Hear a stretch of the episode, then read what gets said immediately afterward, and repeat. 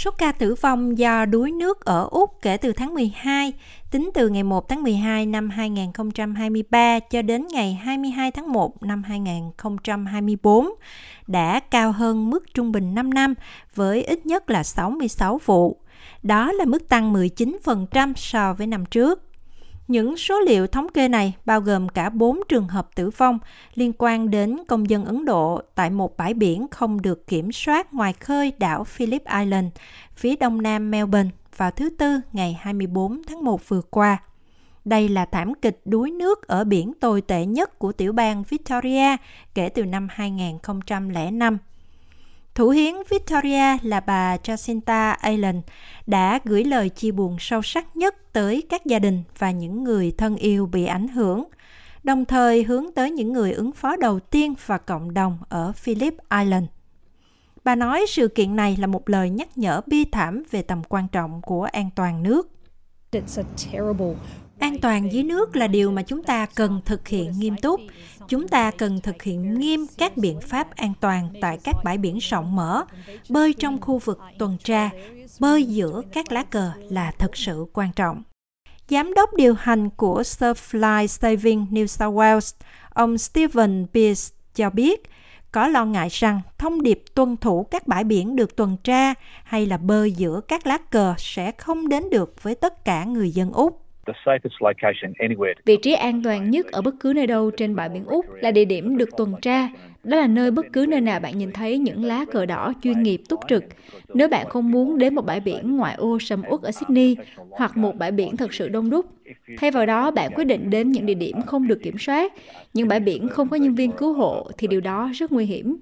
Điều phối viên về sự đa dạng và hòa nhập tại Life Saving Victoria LSV Blair Morton cho biết thêm rằng ngay tại các bãi biển được tuần tra thì bạn cũng nên ở giữa các lá cờ. Nhân viên cứu hộ hôm nay chọn khu vực an toàn của bãi biển và đó là nơi họ treo cờ đỏ và vàng cho ngày hôm nay. Ngày mai, nơi an toàn đó có thể đã thay đổi. Nhân viên cứu hộ sẽ kiểm tra lại mặt nước và họ có thể đặt cờ ở một nơi khác.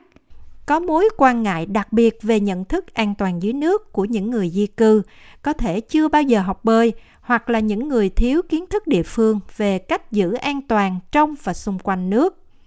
Theo báo cáo về tình trạng đuối nước năm 2022 của Life Saving Victoria, trong giai đoạn 10 năm tính đến năm 2021-2022, những người sinh ra ở nước ngoài chiếm 42% số ca tử vong do đuối nước trên toàn quốc và có nguy cơ bị đuối nước tử vong cao gấp 2,5 lần so với dân chúng nói chung. Đó là lý do tại sao các tổ chức cứu hộ như Life Saving Victoria và Surf Life Saving New South Wales thực hiện các chương trình giáo dục cho cộng đồng di cư trong các lớp học và trung tâm cộng đồng, cũng như tại bãi biển và hồ bơi trên khắp nước Úc. Ngoài ra, còn có các nguồn tài liệu đa ngôn ngữ trên các trang web và ứng dụng của họ.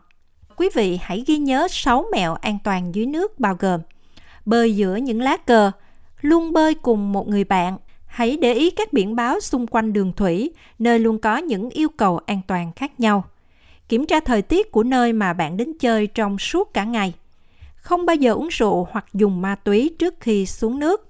Và cuối cùng, hãy tìm hiểu cách phát hiện dòng xoáy xa bờ và phải làm gì nếu như bạn bị mắc kẹt trong đó. Ông Morton nói rằng, điều quan trọng là không nên hoảng sợ hoặc là bơi ngược dòng nước xoáy, xuất hiện dưới dạng dòng nước sâu hơn và sẫm màu hơn, thường không có sóng vỗ và chạy xa bờ. Một dòng nước xoáy sẽ kéo bạn từ bờ biển ngay phía sau những con sóng đến vùng nước rất sâu, nhưng đó là tất cả những gì dòng nước xoáy sẽ làm. Dòng nước xoáy sẽ dừng lại và nó sẽ không kéo bạn xuống dưới nước. Vì vậy, bạn bị mắc kẹt vào dòng nước xoáy. Điều quan trọng nhất cần làm là tiết kiệm năng lượng bằng cách nằm ngửa và giơ một tay lên để thu hút sự chú ý của nhân viên cứu hộ hoặc người khác có thể giúp đỡ. Nếu không có ai có thể giúp được thì bạn có thể cố gắng bơi song song với bãi biển giống như bãi cát và cố gắng bơi về phía làn sóng trắng. Vì nếu bơi ngang, bạn có thể thoát khỏi dòng nước xoáy và sóng trắng có thể đẩy bạn về phía bãi cát. Lời khuyên mạnh mẽ nhất vẫn là bơi giữa những lá cờ trên bãi biển được tuần tra.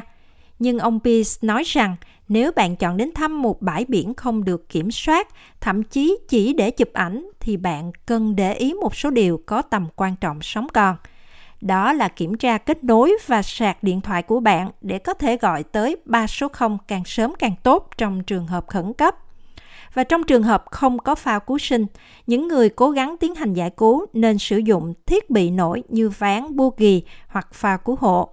Tuy nhiên, tình trạng dòng chảy xoáy có thể làm phức tạp thêm tình hình cứu hộ. Ông Bees cho biết việc tiếp cận nhân viên cứu hộ trên bãi biển được tuần tra vẫn là lựa chọn tốt nhất.